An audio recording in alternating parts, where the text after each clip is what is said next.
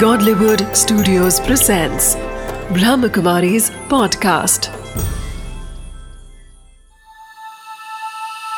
Samadhan BK Suraj bhai के साथ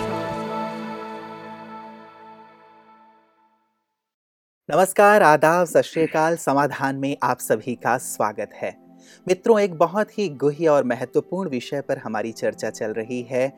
पवित्रता और ब्रह्मचर्य का वर्तमान समाज में आवश्यकता एवं महत्व। जिसकी चर्चा बिल्कुल ही गौड़ हो गई है, नगण्य हो गई है। लेकिन आज की सामाजिक समस्या का एक सबसे सुंदर ये तरीका हो सकता है जिस पे हम चर्चा कर रहे हैं।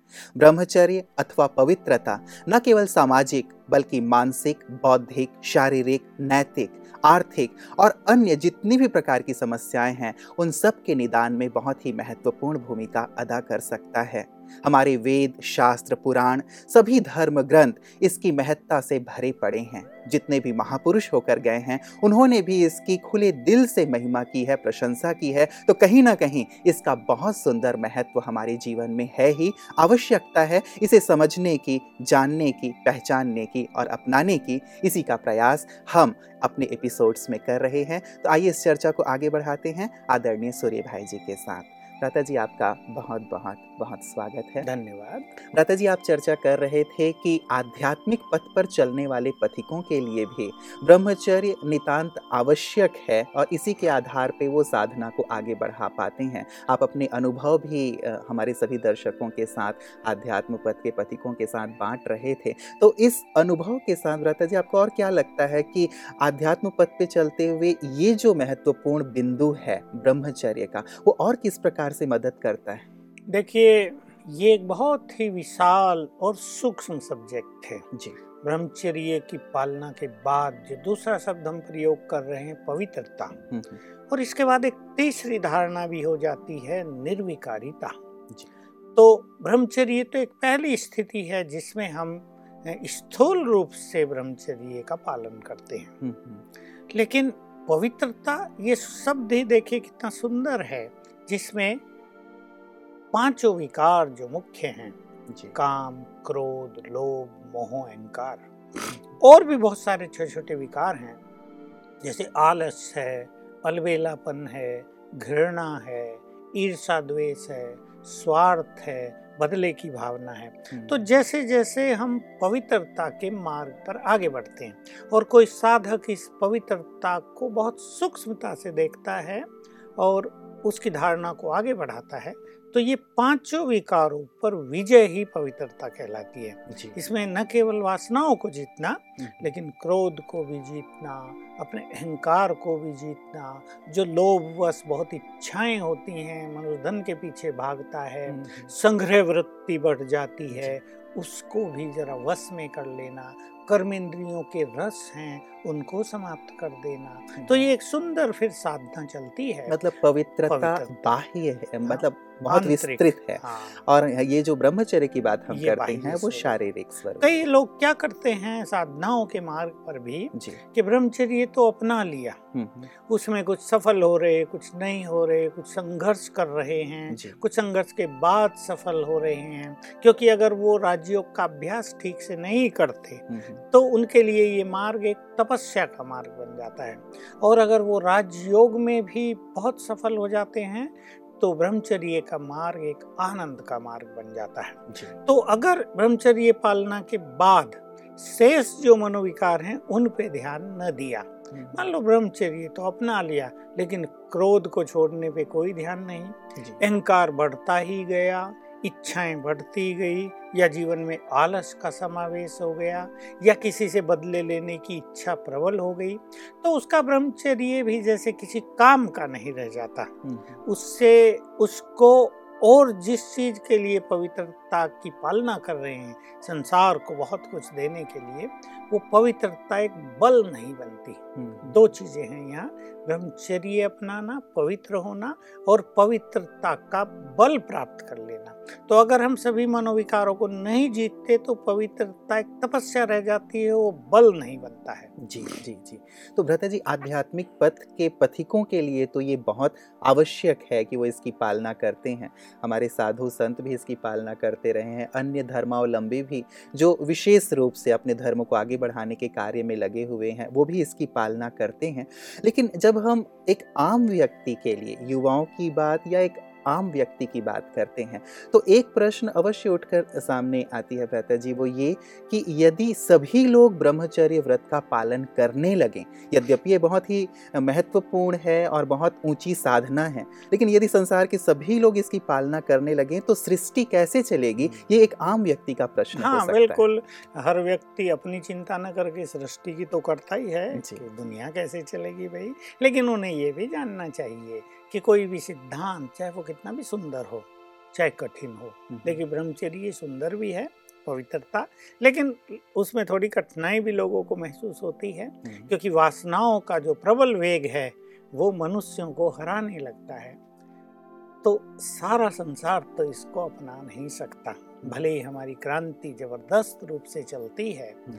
देखिए कोई भी क्रांति होती है सभी उसमें शामिल नहीं होते। चाहे महात्मा गांधी के नेतृत्व में अपने देश को स्वतंत्र कराने की एक क्रांति थी एक सुंदर आंदोलन था कभी असहयोग आंदोलन भी था हम्म। लेकिन सभी तो असहयोग नहीं करते थे ना। हम्म। बहुत लोग अंग्रेज़ों के साथ भी होते थे। बहुत लोग अपने लोगों के विरुद्ध भी होते थे। अंग्रेज़ों को साथ देना एक बात लेकिन अपनों का विरोध करना ये भी प्रबलता पूर्वक उन्हें फेस करना पड़ा महात्मा गांधी और उसके सारे संगठन को। हम्म। तो पवित्रता की बात भी ऐसी है कि इसको सब लोग तो अपनाएँगे नहीं पहली बात। दूसरी इम्पोर्टेंट बात यह है कि अगर कुछ लोग मान लो संसार की पॉपुलेशन का एक परसेंट केवल एक परसेंट तो नेग्लिजिबल माना जाता है ना? कुछ नहीं है एक परसेंट क्या किसके पास सौ रुपये हो एक रुपया खो गया तो वो सोचेगा कोई बात नहीं छोड़ो हम्म। एक परसेंट लोग यदि पवित्रता को अपना लें तो उनके पवित्रता का प्रकाश इस संसार को बदलने में सक्षम हो जाएगा हम्म। क्योंकि जहाँ पवित्रता होती है वहाँ सुख शांति प्रत्यक्ष रूप में आने लगती है हम्म। तो एक तो सभी नहीं अपनाएँगे कुछ लोग अपनाएँगे रही बात सृष्टि के चलने की ये बात जब कही जाती है तो हम लोगों से पूछते हैं, क्या आप सृष्टि के चलने से संतुष्ट हैं? क्या जो जनसंख्या का विस्फोट होने जा रहा है, उससे आप संतुष्ट हैं? यदि ऐसा है तो अनेक लोग संन्यास भी लेते हैं, पवित्र बनते हैं। सरकारें भी फैमिली प्लानिंग पर जनसंख्या कंट्रोल के लिए कितना खर्च करती है, एक बड़ा मंत्रालय बनाना पड़ता है, कितने डिपार्टमेंट्स काम करते हैं। तो इसके बावजूद भी सृष्टि का अपना एक क्रम है। इस सृष्टि के क्रम में पवित्रता एक इम्पोर्टेंट पहलू है सृष्टि तो ऐसे ही चलती रहेगी हम्म। और बात यह है कि अब ये सृष्टि भोग बल से चल रही है हम्म। भोग बल आप जानते हैं ये काम वासना और क्या कहें चल नहीं रही है धक्के से चलाई जा रही है समस्याओं को हम सहन करते हुए अनेक प्रॉब्लम से लड़ते हुए संघर्ष करते हुए टेंशन को मैनेज करते हुए रात दिन की भागदौड़ करते हुए आगे बढ़ रहे हैं हम सब लोग हम्म। तो एक तरह से ये चल भी नहीं रही और चल भी रही तो कठिनाई पूर्वक चल रही लेकिन दूसरा एक पहलू है कि ये संसार आध्यात्म बल से योग बल से पवित्रता के बल से भी चलता है और वो समय था जिसको हम सब भूल गए हैं जिसका हमारे इतिहास में वर्णन नहीं है। लेकिन कुछ वेदों में कुछ शास्त्रों में इसकी चर्चा अवश्य है उसके द्वारा सृष्टि चलेगी। हम्म, हम्म, हम्म, ठीक। तो मतलब एक सृष्टि कैसे चलेगी जो एक मूल प्रश्न है लोगों के मन में? वो अपने बारे में भी नहीं सोच सकता वो अपने को तो बदल ले वो संसार के बारे में क्या सोचेगा? लेकिन यदि मनुष्य स्वयं को सुख शांति से भरपूर करना चाहता है यदि वो अपनी सफलता के लिए जीवन के हर पहलू में हर कदम पर हम्म, हम्म। सफल संतुष्ट होना चाहता है सहज इस जीवन को बनाना चाहता है। हम्म। तो उसको अध्यात्म का मार्ग पवित्रता का मार्ग अपनाना ही चाहिए। पर इम्पोर्टेंट बात यह भी है कि वर्तमान समय जो बहुत इम्पोर्टेंट है वो मैं तथ्य आपके सामने रख रहा हूँ कि वर्तमान समय ये परमात्म प्लान के तहत पवित्रता की धारणा चल रही है। यानी भगवान इस संसार को बदलना चाहते हैं। हम्म। युग परिवर्तन का समय आ गया है और उनकी सुंदर प्लानिंग है हम्म। और उस प्लानिंग के अंतर्गत बहुत सारे मनुष्य पवित्र बन रहे हैं। मैं तो देख रहा हूँ युवक। हम्म। ऐसे भी लोग जिनका पिछले का जीवन मैं कहूँ बिल्कुल भ्रष्ट और क्रिमिनल था।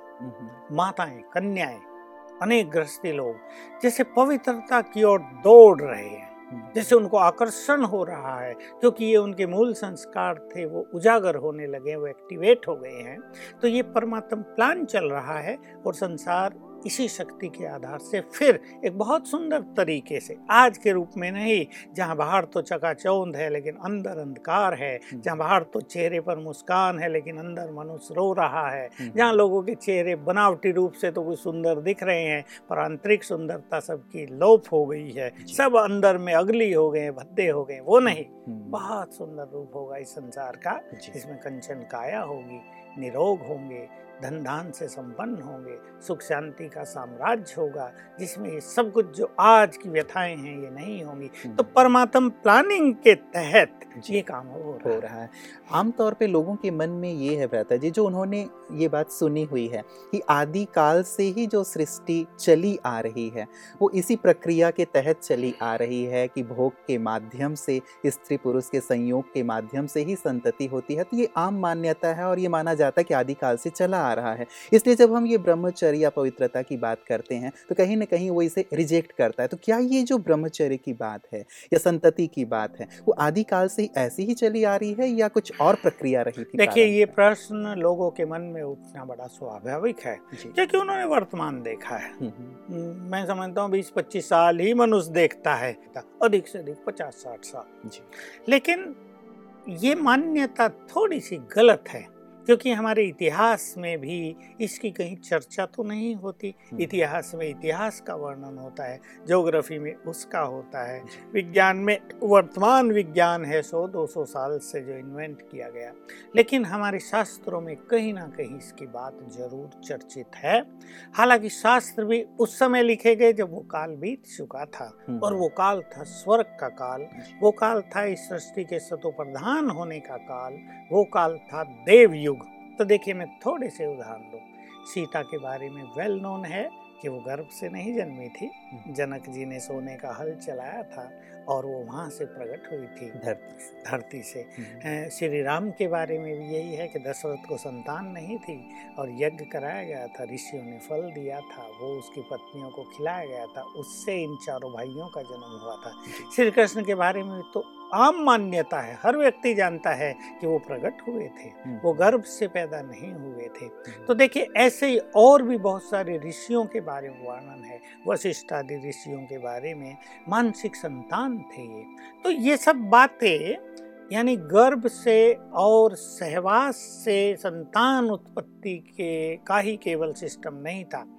मानसिक शक्ति से पवित्रता के बल से। संकल्प शक्ति से भी संतान उत्पन्न होती थी और इस पर आजकल भी हमारे बहुत सारे मेडिकल डॉक्टर्स काम कर रहे हैं हम्म। और इस सत्य को जल्दी ही सबके सामने उजागर कर देंगे कि संतान उत्पत्ति के लिए सहवास संभोग ही आवश्यक नहीं है हम्म। लेकिन योग बल से संकल्प बल से भी ये संभव है लेकिन इसके लिए एक बात बहुत ज़रूरी है देखिए आज संसार में प्रकृति और मानवता मनुष्य दोनों ही तमो प्रधान स्थिति में पहुँच गए हैं हम्म। लेकिन वो समय कुछ बहुत सुंदर था जब प्रकृति भी सतो प्रधान थी हम्म। और मनुष्य आत्माएँ भी सतो प्रधान थी हम्म। तो उनके संकल्पों में भी बहुत बल था और मनुष्य के संकल्पों को प्रकृति फॉलो करती थी अब ये स्थिति नहीं है। तो इसलिए योग बल की बात को कोई समझ नहीं समझ पाता नहीं है। लेकिन ये बहुत सुंदर बात है हम्म, हम्म। कि एक सतो प्रधान स्वरूप में मनुष्य के संकल्पों को प्रकृति हम्म। प्रकृति से बना हुआ देह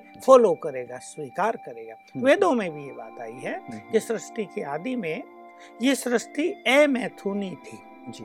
यानी पवित्रता के बल से थी हम्म। और अब जब भगवान ने स्वयं आकर ज्ञान दिया जब उसने चारों युगों के संपूर्ण सत्य रहस्य खोले देखिए ये बात मैं रिपीट करता हूँ जानबूझकर हम्म। क्योंकि लोग हमें कहते हैं वेदों में ये लिखा शास्त्रों में लिखा पुराणों में लिखा।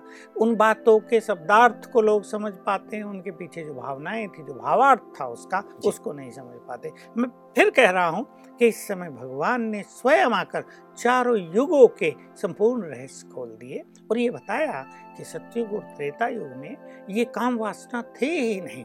वहाँ देव युग था योग बल से संकल्पों की शक्ति से संतान उत्पन्न होती थी। इसलिए देवताओं के चेहरों पर दिव्यता है तेज है। हम्म। उनकी काया कंचन काया स्वर्ण की तरह चमकने वाली काया होती थी निरोग काया।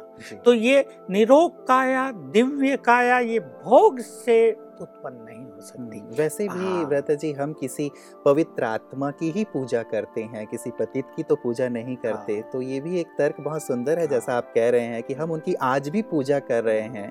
तो उनकी पवित्रता ही कहीं ना कहीं इसका कारण और आधार रहा है। बिल्कुल। देखिए देवताओं के भले ही आज मंदिरों में चित्र मूर्तियाँ पत्थर की हैं हम्म, लेकिन उनके चेहरों पर दिव्यता आज भी दिखाई जाती है। जी। और मनुष्य कितना भी सुंदर हो सुंदरता अलग चीज़ लेकिन चेहरे पे तेज और दिव्यता का होना अलग चीज़। तो ये दिव्यता उनकी पवित्रता का ही प्रतीक है। जी प्रता जी जैसे आपने कहा कि प्रारंभ में योग बल से संतान उत्पत्ति हुआ करती थी और आज चूँकि भोग बल से ही और काफ़ी समय से ये चला आ रहा है द्वापर कलयुग आप कह लें इस कारण शायद उसकी जानकारी लोगों को नहीं है इसलिए कई लोग ये प्रश्न करते हैं कि क्या वर्तमान समय में भी योग बल से संतान उत्पत्ति संभव है? हाँ देखिए प्रश्न बिल्कुल नेचुरल है और लोग इसको पूछेंगे लेकिन संतान उत्पत्ति के लिए मनुष्य का देह और आत्मा दोनों का पवित्र होना आवश्यक है। आज कोई आत्मा अपने योग अभ्यास से कितनी भी पवित्र हो जाए लेकिन जो देह हैं सबके वो पतित माँ बाप के संयोग से ही बने हैं वो पतित तत्वों से ही निर्मित हुए हैं। इसलिए पतित देह पवित्र आत्मा के संकल्पों को स्वीकार नहीं करेगा फॉलो नहीं करता है। अन्यथा सिंपल सी बात यह है हालाँकि मैं मेडिकल मैन नहीं हूँ लेकिन जैसा हमारे डॉक्टर्स हम सबको बताते हैं सिखाते हैं कि स्त्री के देह में ही एक्स वाई दो तरह के वो होते हैं। हाँ। तो उनके मिलन से संतान उत्पत्ति होती है। ये स्त्री के अपने शरीर में भी दोनों उपस्थित हैं लेकिन उनमें से एक एक्टिवेट नहीं होता वो संभोग से एक्टिवेट होता है लेकिन वो कार्य संकल्प बल से भी किया जा सकता है। ये प्रक्रिया आज क्योंकि प्रचलित नहीं है। लेकिन षष्ठी के आदि में यही प्रक्रिया प्रचलित हो जाएगी। तो आजकल ये संभव नहीं है। जी एक समाचार पत्र में अ, मैंने पढ़ा था भ्राता जी कि ब्रिटेन और अमेरिका के कुछ वैज्ञानिकों ने चिकित्सकों ने इस बात को रखा था कि वहाँ एक कुमारी आई जिस जो अविवाहित थी वो प्रेग्नेंट थी। और जब उनसे पूछा गया कि आप अपने पति के बारे में बताएँ तो उन्होंने कहा कि अब तक मेरा विवाह नहीं हुआ तो सभी को बहुत आश्चर्य हुआ। और जब उनका मेडिकल टेस्ट किया गया तो सचमुच कौमार्य व्रत में थी, कुमारी थी, लेकिन फिर भी प्रेग्नेंट थी तो उन्होंने ये पाया और ये सोचा रिसर्च में ये बात सामने आई कि स्त्री के अंदर जो बात आप कह रहे हैं कि दोनों ही क्रोमोसोम्स पाए जाते हैं और किसी स्थिति में ये दोनों का मिलन होता है और संतानोत्पत्ति संभव है ऐसे भी। बिल्कुल ये कुछ ना कुछ उदाहरण आज भी सुनने को मिलते हैं और ये सिद्ध करते हैं कि जब ये सृष्टि बिल्कुल पवित्र, पवित्र होगी होगी। तब तो इसी सिद्धांत के आधार से संतान उत्पत्ति होगी। जी भ्राता जी हमारे पास जब हम ये चर्चा कर रहे हैं तो बहुत सारे जो हमारे दर्शक हैं उनके मन में भी बहुत सारे प्रश्न उठे हैं और उन्होंने मेल के थ्रू वो भेजा है। मैं एक एक करके उनके प्रश्न आपके सम्मुख रख रहा हूँ। प्रथम प्रश्न भ्राता जी आया हमारे पास अंबिकापुर छत्तीसगढ़। से। संजय गुप्ता जी लिखते हैं कि मनोविज्ञान ये कहता है कि काम एक स्वाभाविक क्रिया है। फ्रायड आदि मनोवैज्ञानिकों ने इसे तर्क से सिद्ध भी किया है। फिर ब्रह्मचर्य की बात करना क्या निरर्थक नहीं है? हाँ देखिए, फ्रायड एक मनुष्य था। वो एक मनोवैज्ञानिक था और कोई भी व्यक्ति जब एक रिसर्च करता है वो रिसर्च का तरीका है। लेकिन फ्राइड ने जिन लोगों पर इन्वेस्टिगेशन किया वो तो वर्तमान के थे ना। उन सब के अंदर काम वासना थी। वो उसको जीतने के लिए तत्पर भी नहीं थे।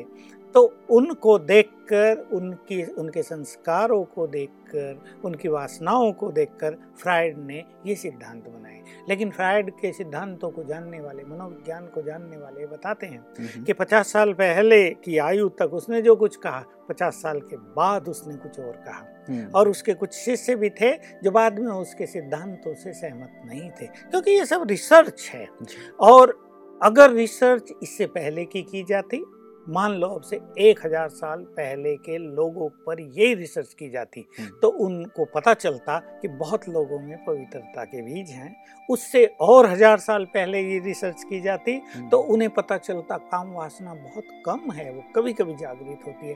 और अगर देव युग में ये रिसर्च होती तो उन्हें पता चलता सभी पवित्र हैं उनके अंदर काम वासना है ही नहीं। और इस मनोविज्ञान के कारण भ्राता जी फ्रायड के मनोविज्ञान के कारण ही पश्चिम के देशों में बहुत ज़्यादा अव्यवस्था भी फैली हाँ। समाज में बहुत ज़्यादा उच्छृंखलता आ गए लोग अनैतिक संबंध स्थापित करने लगे अनैतिक संतानों की बहुत ज़्यादा उत्पत्ति होने लगी और समाज के लिए भी और सरकार के लिए भी एक बहुत बड़ा एक सिरदर्द बन गया। बिल्कुल यही हुआ। इसलिए कोई भी मनुष्यों के द्वारा ये रिसर्च किए गए सिद्धांत कभी भी संपूर्ण नहीं होते क्योंकि मनुष्य का जो ज्ञान है वो लिमिटेड है। तो जी क्या कहेंगे? कि ये काम स्वाभाविक क्रिया है या अस्वाभाविक नहीं वास्तव में आज के मनुष्यों में ये स्वाभाविक क्रिया है। लेकिन हम इसे अलग हटते हैं कि हम तो ये देह हैं ही नहीं। हम तो चेतन आत्माएँ हैं और आत्मा मूल रूप से पवित्र है। तो आत्मा की जो मूल नेचर है मूल प्रकृति है वो पवित्रता है। पवित्रता उसकी एक स्वाभाविक संस्कार है।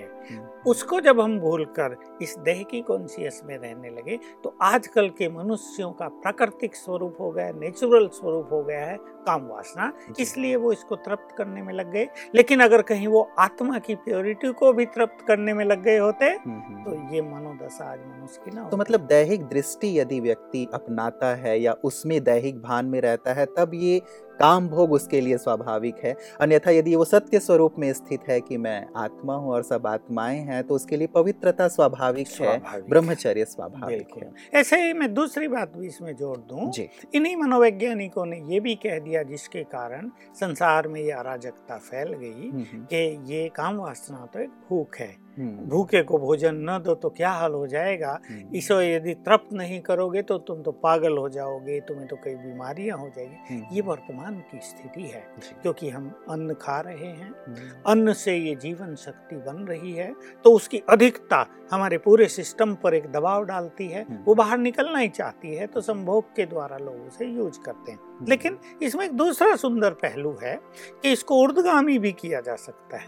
इस जीवन शक्ति को सूक्ष्म तेज में भी बदला जा सकता है उसकी चर्चा हम आगे करेंगे। जी जी जी जी। शायद इसी बात के कारण प्राता जी मुझे लगता है कि स्वाभाविक मानता है हाँ, व्यक्ति इसे कि भाई जो चीज़ उत्पन्न हो रही हाँ, है। उसका यूटिलाइजेशन शायद उसे पता नहीं है कि उसे उर्दगामी भी किया हाँ, जा सकता है उसे अन्य कलाओं के अन्य शक्तियों के विकास में भी देखिए यही वो एक उदाहरण देते हैं कि भाई एक कंटेनर है एक बर्तन है उसमें आप दूध डाल रहे हैं वो भर गया और आप डालते ही रहे तो वो बाहर तो गिरेगा ही ना तो ये ऐसे ऐसे उदाहरण लोग देते हैं उनके तर्क भी बिल्कुल ठीक है हम्म। लेकिन यदि उसी दूध को इस तरह से प्रक्रिया में लाया जाए कि उसका मावा बन जाए हम्म। तो उसकी धीमा होता जाएगा ना उस मावे को दूसरे रूप में यूज़ करते रहें।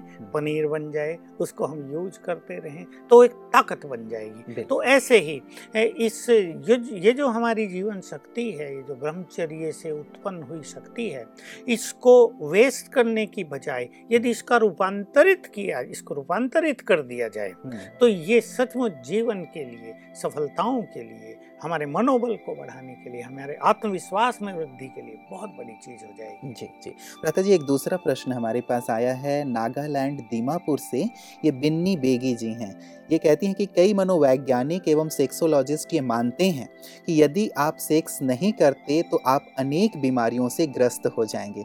इस बात में कहाँ तक सत्यता है? वही जो मैंने अब कहा वो ये मानते हैं कि ये शक्ति अंदर में बढ़ेगी और आप इसे यूज़ नहीं करेंगे तो दबाव डालेगी वो कई बीमारियों को उत्पन्न करेगी। हम्म। परंतु उन्हें पता नहीं कि ये शक्ति बीमारियों को उत्पन्न करने वाली नहीं ये शक्ति शरीर को बल देने वाली है। ये हमारे मस्तिष्क को बहुत बड़ी स्ट्रेंथ देने वाली है। ये हमारी बुद्धि को तेज प्रदान करने वाली। देखिए हमारे यहाँ हज़ारों लाखों और अब करोड़ों तक पहुँच रही है संख्या हम्म। जो पवित्रता को अपना रहे हैं।